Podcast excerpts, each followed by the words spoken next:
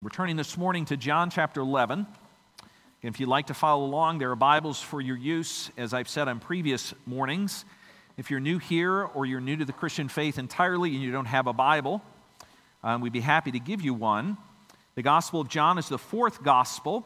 Each one of those Gospels records the life of Jesus, and they're complementary in nature. And so the Gospel of John especially includes some things that are not found in the other Gospels and this morning we're considering John chapter 11. We'll be reading the first 44 verses of this story. It's the death of one of Jesus' friends, and it is incredible the way in which our Savior responds to this death. So, John chapter 11, verses 1 through 44, the Old Testament says that the grass withers and the flower fades, but the Word of God endures forever. This is His enduring Word. Give attention to it now. Now, a certain man was ill, Lazarus of Bethany, the village of Mary and her sister Martha. It was Mary who anointed the Lord with ointment and wiped his feet with her hair, whose brother Lazarus was ill. So the sisters sent to him, saying, Lord, he whom you love is ill. But when Jesus heard it, he said, This illness does not lead to death. It is for the glory of God that the Son of God may be glorified through it. Now, Jesus loved Martha and her sister and Lazarus. So when he heard that Lazarus was ill, he stayed two days longer in the place where he was. Then after this, he said to his disciples, Let us go to Judea again. The disciples said to him, Rabbi, the Jews were just now seeking to stone you, and you are going there again? Jesus answered, Are there not 12 hours in the day? If anyone walks in the day, he does not stumble because he sees the light of this world. But if anyone walks in the night, he stumbles because the light is not in him. After saying these things, he said to them, Our friend Lazarus has fallen asleep, but I go to awaken him. The disciples said to him, Lord, if he has fallen asleep, he will recover. Now Jesus had spoken of his death, but they thought that he meant that he meant taking rest and sleep. Then Jesus told them plainly, Lazarus has died. And for your sake I am glad that I was not there, so that you may believe. But let us go to him. So Thomas the twin, called the twin, said to his fellow disciples, Let us also go, that we may die with him. Now, when Jesus came, he found that Lazarus had already been in the tomb four days.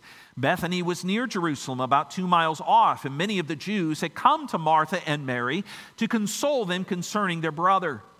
So when Martha heard that Jesus was coming, she went and met him, but Mary remained seated in the house. Martha said to Jesus, Lord, if you had been here, my brother would not have died. But even now I know that whatever you ask from God, God will give you. Jesus said to her, Your brother will rise again. Martha said to him, I know that he will rise again in the resurrection in the last day. Jesus said to her, I am the resurrection and the life. Whoever believes in me, though he die, yet shall he live. And whoever lives and believes in me shall never die. Do you believe this? She said to him, Yes, Lord, I believe that you are the Christ, the Son of God who is coming into the world. When she had said this, she went and called her sister Mary, saying in private, The teacher is here and is calling for you. And when she heard it, she rose quickly and went to him. Now, Jesus had not yet come into the village, but was still in the place where Martha had met him. And when the Jews who were with her in the house, consoling her, saw Mary rise quickly and go out, they followed her, supposing that she was going to the tomb to weep there. Now, when Mary came to where Jesus was and saw him, she fell at his feet, saying to him, Lord, if you had been here, my brother would not have died. When Jesus saw her weeping and the Jews who had come with her also weeping, he was deeply moved in his spirit and greatly troubled. And he said, Where have you laid him? They said to him, Lord, come and see. And Jesus wept. So the Jews said, See how he loved him. But some of them said, Could he not, could not he who opened the eyes of the blind man also have kept this man from dying?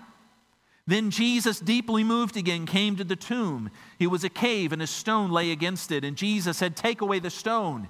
Martha, the sister of the dead man, said to him, Lord, by this time there will be an odor, for he has been dead four days. Jesus said to her, Did I not tell you that if you believed, you would see the glory of God?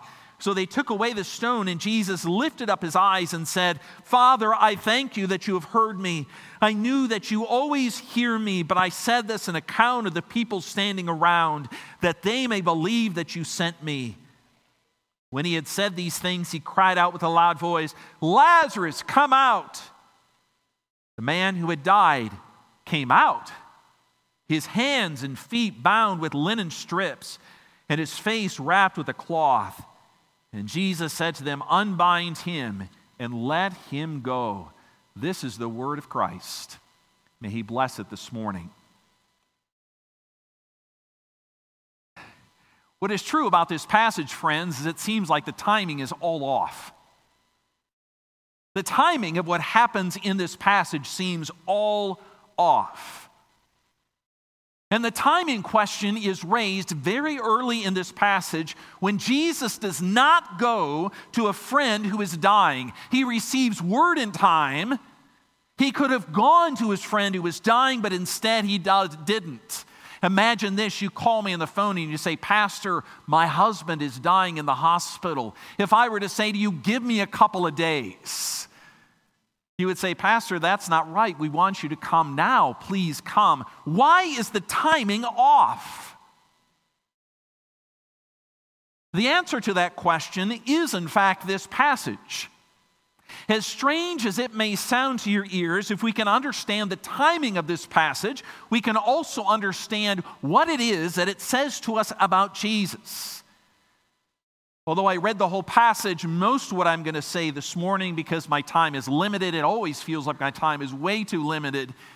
I'll be looking specifically at verses 21 through 26 when Jesus interacts with one of the sisters of the man who died and he explains to her what it means for her and us to trust in him. And if that sounds a bit removed and this introduction doesn't quite catch you as strongly as others might, let me ask you a couple of other things this morning. Where are the places in your life where the timing seems to be just off? What I don't mean is to refer to you if you're waiting for him to pop the question eventually. That's not the timing I'm talking about. Instead, I'm asking the question of timing where you're waiting for the Lord, for God to work in your life. Or to ask it at the highest level, does it seem out of accord for you that the God who claims to be all powerful is waiting to do the thing that you would think would bring him greatest glory? Or to be rather practical, are you telling God that your brother is dying and God is not giving his help now? Why is this timing off? As we walk through this passage, I want to think about two things about this timing. And they're very simple things. In fact, this whole sermon is very, very simple. The two things I want you to think about are the expectation and the realization. Those are two very easy words to remember.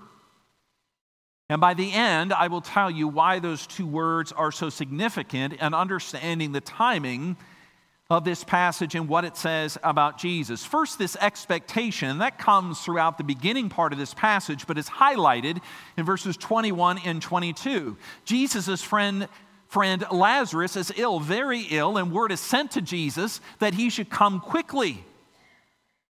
He was sort of like the call you might receive if you have someone in the hospital, an elderly parent, and the call comes to you, and the call is you should come quickly because your parent is near death. You wouldn't wait around. Similarly, as I noted, if I'm your pastor, I'm not going to wait around to come to you in the hospital. I'm going to come as soon as I possibly can. But Jesus does not go, He waits. He stays for two days. By the time he arrives at the grave, Lazarus has been dead for four whole days. This is hardly a timely, a timely response to the expectation of this family. You can imagine how interesting the conversation is between Jesus and Martha then when Jesus finally comes. She's raising a double expectation in her mind. First, there is the expectation that Jesus would want to come. Why wouldn't he? She says, if you would have come, if you would have come, things would be different. Doesn't Jesus love his friend? Doesn't he care about his, this family? Why doesn't he answer? The expectation is that Jesus cares enough to show up in the hour of need. What went wrong? But secondly, below the surface, there's also the expectation in her words about what Jesus would do when he arrived. Martha believed that Jesus could heal her brother. He says, if you, she says, if you had been here, he would not have died. You could have healed him. Why does she say that? Because she knows that he has healed others. If you go back two chapters into chapter 9, here's the healing of the man born blind, a man who is blind from birth. Of all, of all the spectacular things that Jesus is able to do, here it is.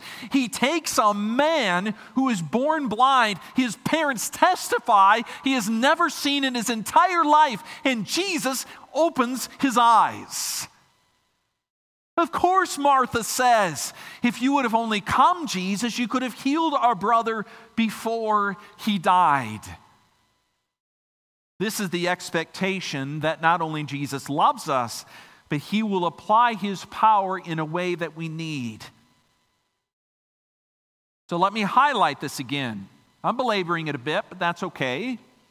It may seem rather confusing to us. Why does Jesus not go right away? It would have been simple to heal this man. Jesus has the power to do it. Even more, Martha has confidence that Jesus is able to do it. Maybe in your mind you think it was because they didn't believe enough. If Martha had really believed, or Lazarus had really believed in Jesus, Jesus would have healed him. That's not the problem.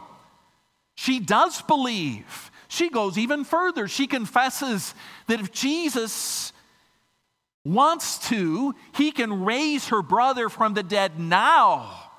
He has the power to do that. That is incredible. That is an amazing power. There is no lack of confidence in Jesus here. It is not that she does not know who Jesus is and what he's capable of doing. Instead, there is something else. Why doesn't Jesus act? Why doesn't he provide for the people he cares for and those that he has the ability to help? Why doesn't he help those in need?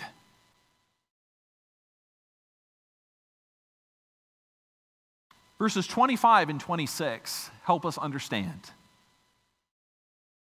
Jesus said to her, I am the resurrection and the life. Whoever believes in me, though he die, yet shall he live.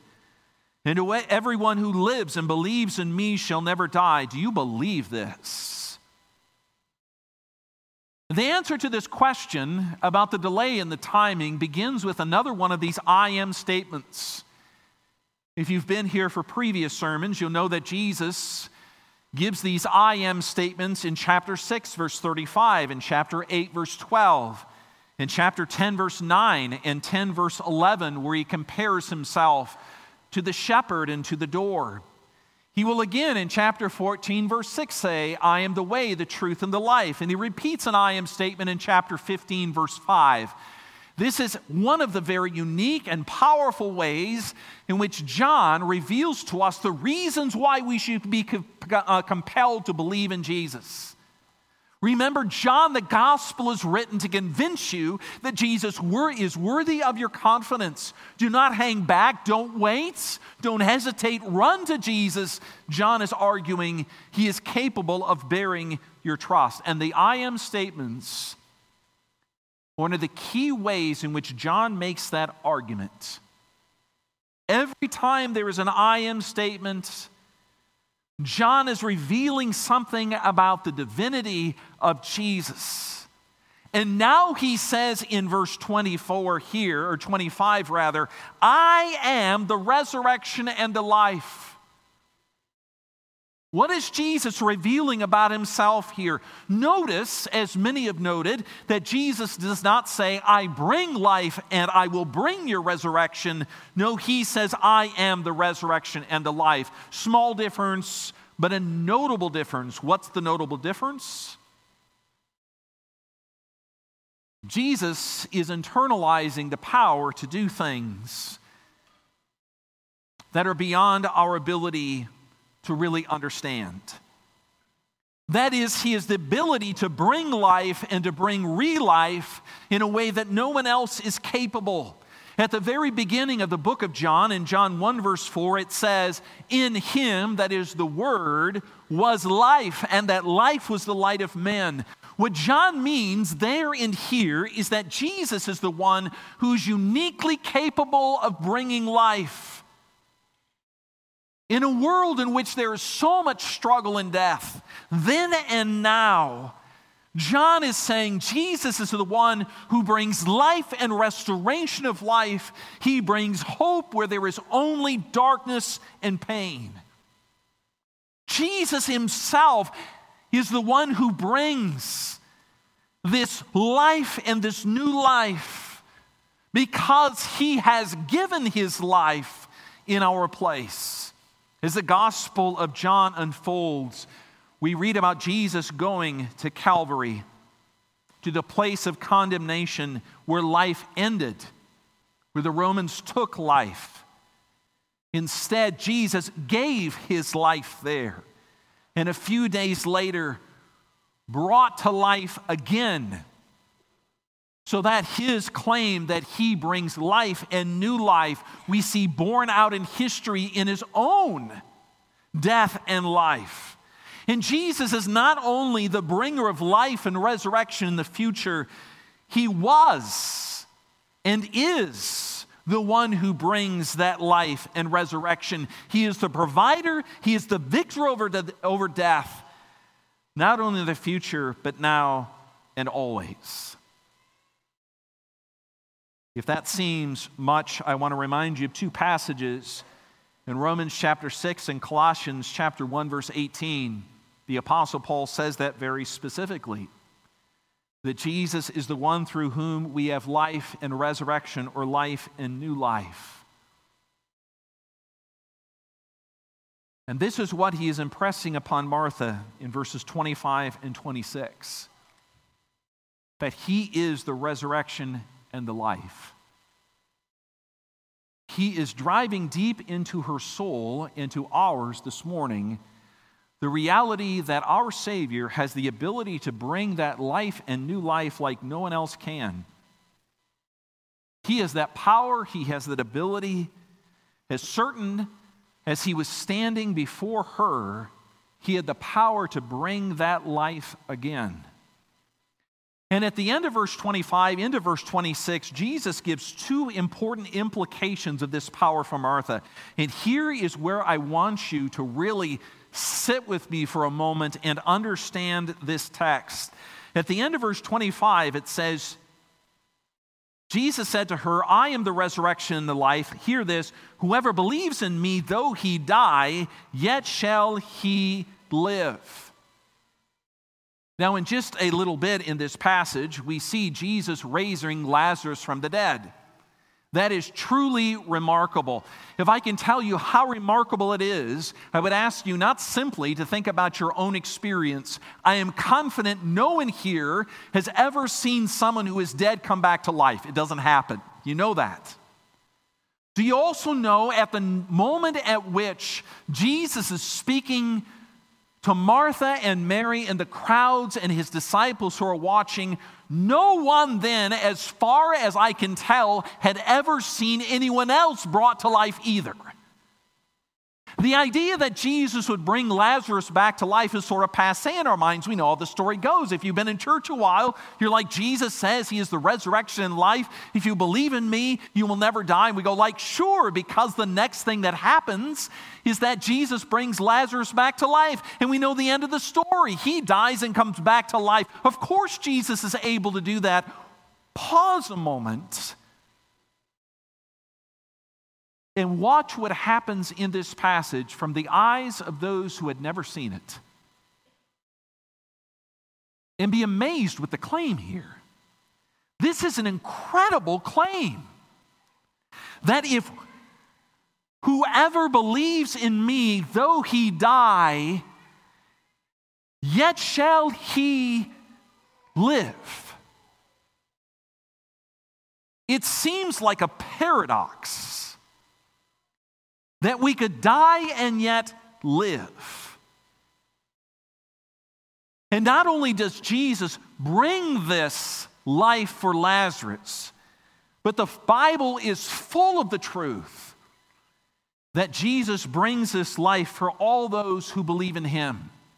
If I can put it very simply, the story of the scripture is that God is with his people always. When the people of Israel wrestled with the fear of entering the promised land, in Deuteronomy chapter 31, God says to them, I am with you. The psalmist applies the eternal presence of God to all times during our life. You remember Psalm 23, verse 4, where it says, Even through the valley of the shadow of death, do not fear, for I am with you. I am present with you. Or think of Romans 8, verses 38 and 39, where Paul says, What can separate us from the love of God? Can anything separate us from the love of God? Nothing. In all creation can separate us from the love of God that is in Christ Jesus our Lord. The very last book in the Bible, in Revelation, in four separate places, it talks about a second death, which we, those who believe in Christ, are not subject to. This second death is the one that Jesus says here we will never die. It is this eternal separation, hell itself it is a separation from God and His goodness that Jesus has already endured for every single one of those who believe in Him. Jesus has taken that punishment upon Himself so that in the future I can say with confidence not only will every single person who believes in Christ rise again you will have life that never ends, but you will also never suffer a second death that is separation from your God. No matter what the future holds, those two things are absolutely true. Do you believe it? Though you may die, you shall live. You will rise again, and you will never suffer eternal estrangement from your God. I want you to really really think about that carefully. Some of us who are older, I put myself in that category now that I've passed 50, and I'm getting the letters from AARP. Can you believe it? I think more about the rest of my life than I did when I was 30. 30, I thought about plans. 50, I'm thinking about how do I use my years well. For those of you who are even a little bit further on in life, more gray hair than I even have, you think about that end more often, I'm guessing. And if you have a serious disease, maybe one your doctor says you'll have for the rest of your life, you think about that, don't you? About what your life is like. Maybe you're in a circumstance that, as far as you can tell, is never going to change. Well, here are a couple of things I want you to know are absolutely certain about your future. No matter what else happens in your life, Jesus assures Mary and Martha and all of us today you will rise again into a world and a life that is absolutely perfect, and you will never suffer separation from your God. Does that encourage you this morning? Are you filled with joy for that reality? God holds it before you. And Jesus promises that in the moment in which this family grieves, as He also gives that to you. But, if I can be so bold, that's not really the punch of this passage. the punch comes in verse 26, where Jesus says, And everyone who lives and believes in me shall never die. Do you believe this? Now, what an incredibly strange thing to say at a moment at which these sisters were grieving the death of their brother. I've just introduced you to the idea that there is a second death in the Bible that as believers we will never die. Jesus is referring to that directly. He is telling us that the companionship of our God, that God with us, the one who was promised to come and who has come and continues to be with us by his Spirit, that promise is with us always. We are never separated from that in the life to come or in this life now. And this new life that God gives to us by the Spirit of Christ is a life that remains and endures and shall never pass away. So that this morning, if you are a follower of Jesus Christ, I can say to you, even though there will come a day where your body will die, your spirit never will. There is never a moment where you will be separated from your Savior Jesus. As certainly as He has given you new life now, so He will preserve that life now and for eternity. You will never be gone. I know the fear of separation. Many, many of us live in that fear that our family will leave us, our spouse will leave us, that our friends will abandon us, and the reason we have those fears is because we've seen others who've experienced them, or maybe we've experienced them ourselves. But Jesus says, He will never leave those who belong to Him. There will never be separation. He will always be with us in this life, in this, in this life through eternity. It's very interesting that Jesus makes this application both for eternity and for now. For eternity, it gives us hope and confidence that we will rise again. For now, it gives us also a sense of boldness and courage because in this life, we never have to fear separation from our Savior. The great fear of death is that separation. The reason we mourn is because of one we love so much. We're not going to eat Thanksgiving dinner with. For those of you who've experienced life and death recently, those holidays are so painful because the place we had set for the one who is so dear to us, that place is now empty.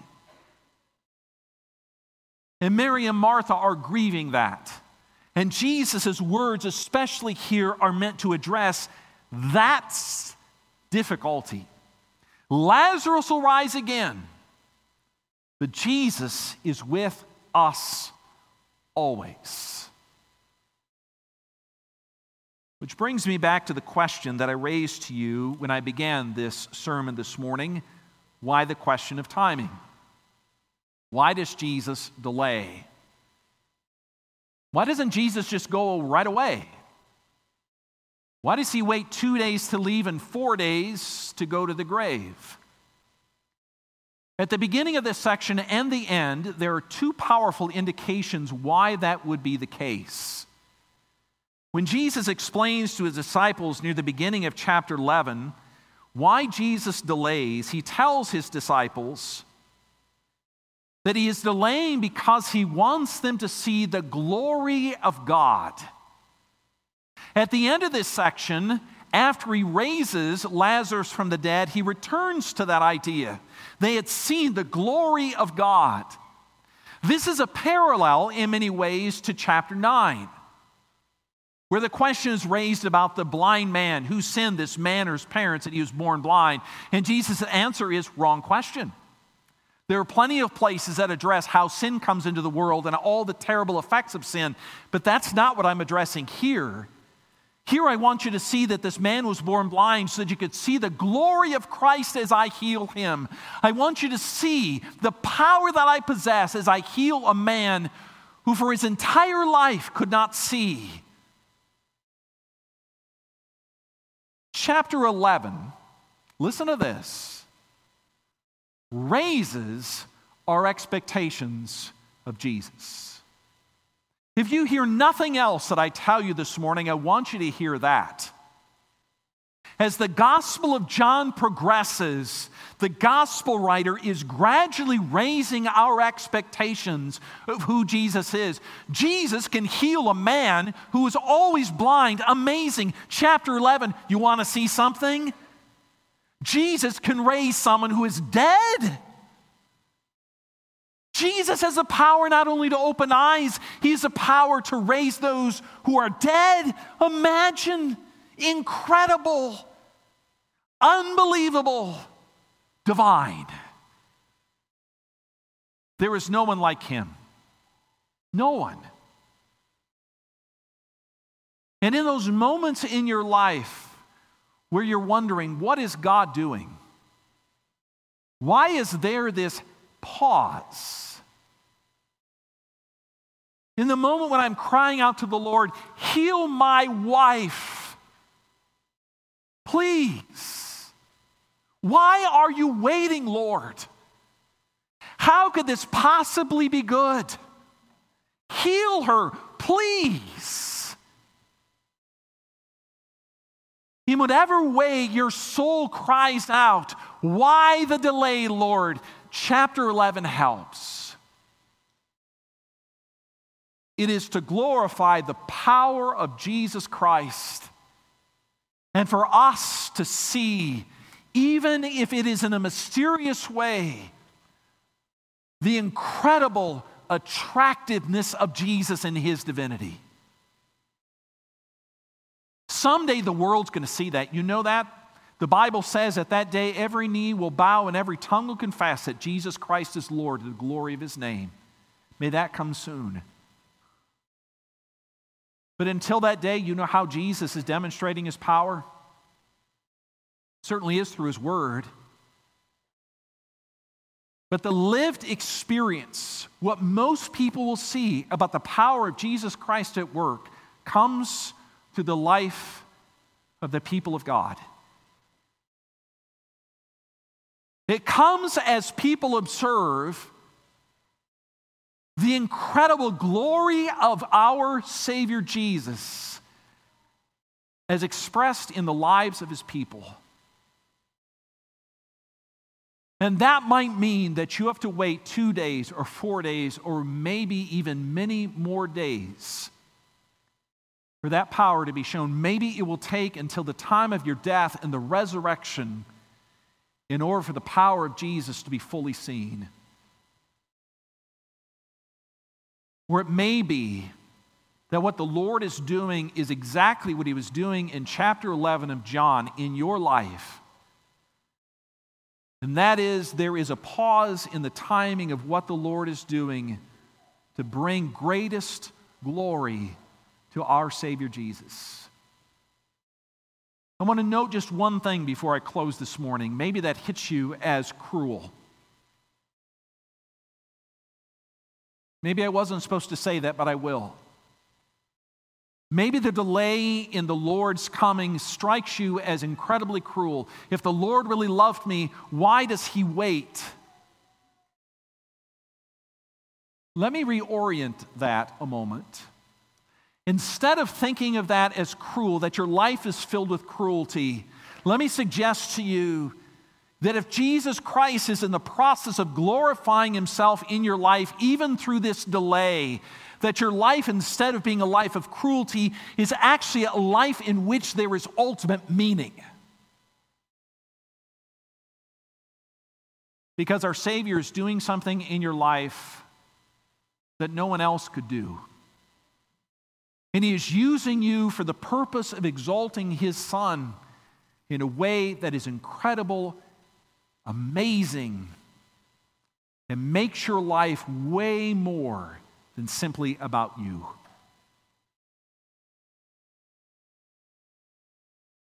Jesus intends to raise our expectations about him this morning. May that be true. Would you join me in prayer? Father, as the one who is called to pray on behalf of your people this morning, for us to pray together, I would confess my own disappointment often in the delay that I see in your work. I want you to work, and I want you to work now. I want you to work in the life of my wife. I want you to work in the life of many others that I see. We're asking for your healing and for your help. And yet you delay. Thank you for this promise that says, in the end, everything is made right. Even though we die, we shall live. But thank you even more for that second promise that we shall never die. That is, you are constantly with us. You have not abandoned us, you've not left us, but you're using us for a purpose beyond what we could even imagine. Lord, give us contentment in that. That we would say with your people throughout history, it is not me, but Christ who lives in me that I seek to exalt. Whatever is in our hearts that rebels against that, and we confess, Lord, that there are places. Because we're looking for things to be in the way that we desire. They may be good desires. We repent of that, Lord. It may be one of our deepest sins that we desire for things to be according to our own will. Instead, we ask that you would give us a humble and joyful and an expectant reliance upon our Savior Jesus. Grant us that, Lord, for we pray in Jesus' name, amen.